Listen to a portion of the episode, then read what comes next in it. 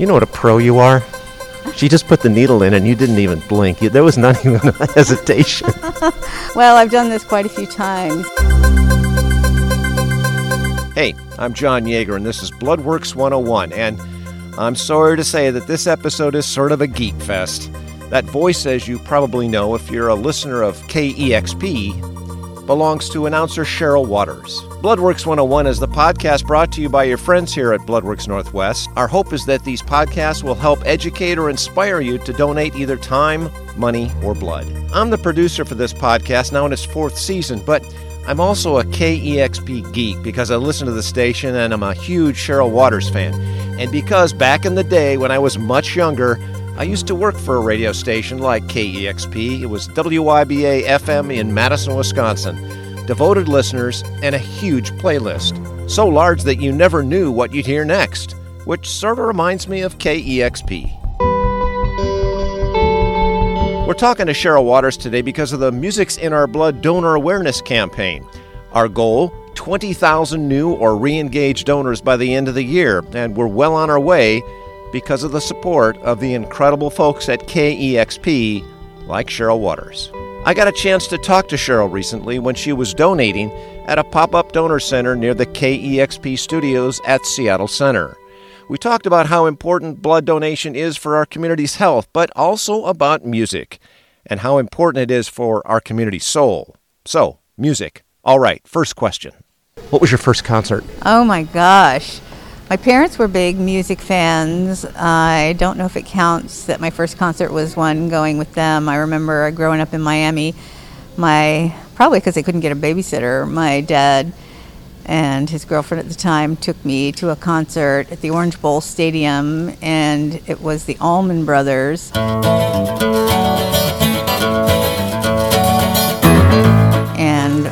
Bachman Turner Overdrive was opening, which now is a local band, lives up in Sedro-Woolley, but it's time I lived in Miami and I was young.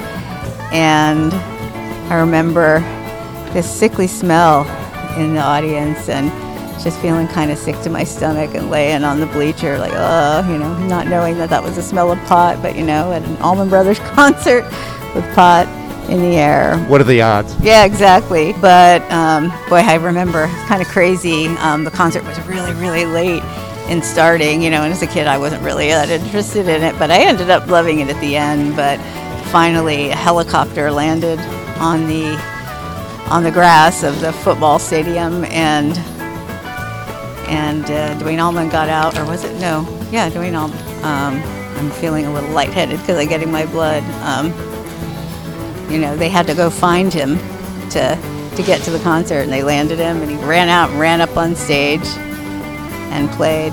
Interesting the things that you remember. I remember my I saw Jimi Hendrix live, if you can believe that. I was, you know, a kid. I was think, 10 or 12 or something like that. And my mom dropped me off, and I never forget it. That's my first concert. We saw a lot of live music outside when I was growing up. Tower of Power, Santana.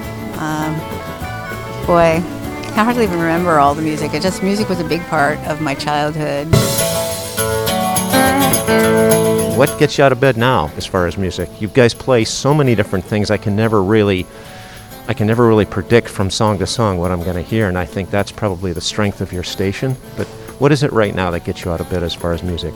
Oh, I could never just name one band. You know, we're not a top 40 station, so if you ask a top 40 DJ what they're loving, they got 40 singles that they're playing over and over and over 100 times a day. So uh, I go like a deer in the headlights. I, I should be able to answer that question because I'm loving a million things at once, but all of a sudden my brain just shorts out. And I've talked to other DJs about this and they can't think about it either. Um, I have to really just like stop and think and maybe even pull out, you know, my recent playlist and then then the floodgates open and then you can't shut me up. And then an hour later you're like, oh, okay, I was just looking for one or two. You know what a pro you are?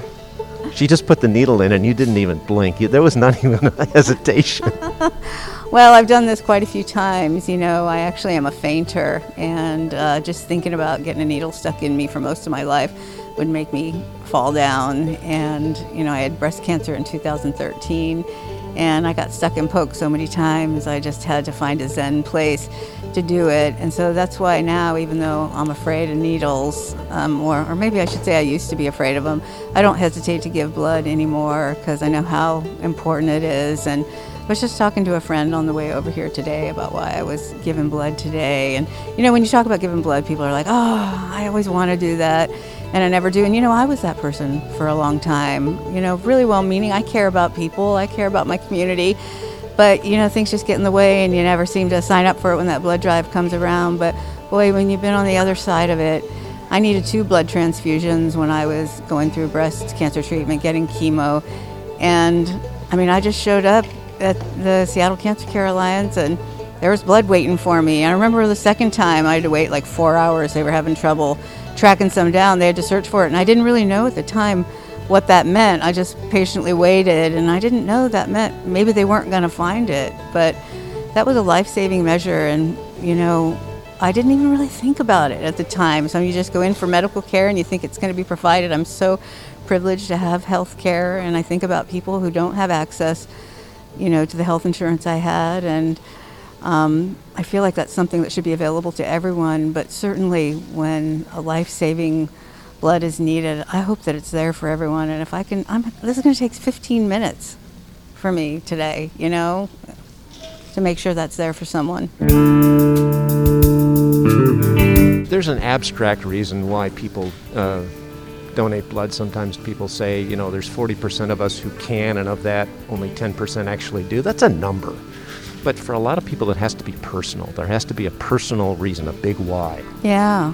I mean, that's my personal story, and I wish it didn't take that for me to start giving blood all the time. And here I am now, but, you know, uh, I hope that I can get the message out to people that it's quick and easy. I mean, sometimes when I get the reminder emails now that I'm, you know, in the system and on the list, even then I feel like my life is kind of busy and I open the website and then something the phone rings and you know, it'll take me 2 weeks to go back to it. I mean, life does get in the way, but I hope that I'm creating a habit in doing this because it just really is so simple. And, you know, not everyone can give blood for various reasons, but many of us, probably most of us can. And it's just a quick and simple thing you can do that really makes a huge impact for someone. You know, we had a goal in the music, uh, music's in our blood campaign. We had a goal of 10,000 donors, and we blew past it because of you guys, because of support from your station. How did it feel to be a part of something like that?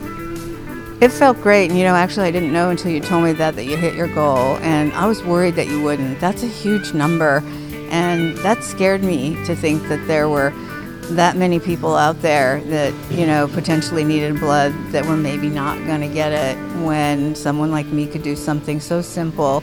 You know and these pop-ups are all over town. I just walked over here from work. It was a five minute walk.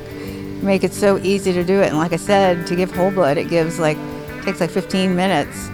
And uh, i'm really really grateful to hear that you got such a response from that that was 10,000 new and re-engaged donors. So those those re-engaged people are the ones that mean to, like you brought up before, they mean to, but they just haven't, and we got them. So 10,000 new and re-engaged donors, that's 10,000 lives like yours that are going to be saved. I did get a lot of emails, and I mean a lot during my show. You know, we have direct contact with our listeners when we're on the air. I'm talking to people in real time while they're listening, and a lot of people said, I'm on my way now, or I'm signing up today. And a ton of people said, I, I just finished giving blood, and we were getting a lot of reaction. I didn't know that it added up to 10,000, though, so I'm happy to hear that. Yeah, we've definitely have a grassroots community that we have built, and it's grown to be a worldwide community. But when I think of the listeners listening all over the world, many of them, which I'm in regular, almost daily contact with via email or text during my show, I do feel like I'm talking to someone just right here with me, you know, no matter where they're listening from. We're going through a similar experience. We're experiencing life in real time together, and maybe our life experiences are all very different, but we have a common bond. I think people bond initially over the music at KEXP and then recognize shared values and just caring for our community. And I think that's what keeps people engaged. But certainly discovering that next favorite band or hearing their old faves keeps them pretty engaged as well. So, uh, your basic message? Give blood. It's easy. Could save a life. Thank you. Sure. Thank you, John. 20,000 new and re engaged donors by the end of the year. We can do this. Cheryl Waters is living proof that your donation really makes a difference, a difference you can feel, a difference you can hear every single day because music's in our blood. I'm John Yeager for Bloodworks 101. See you next time.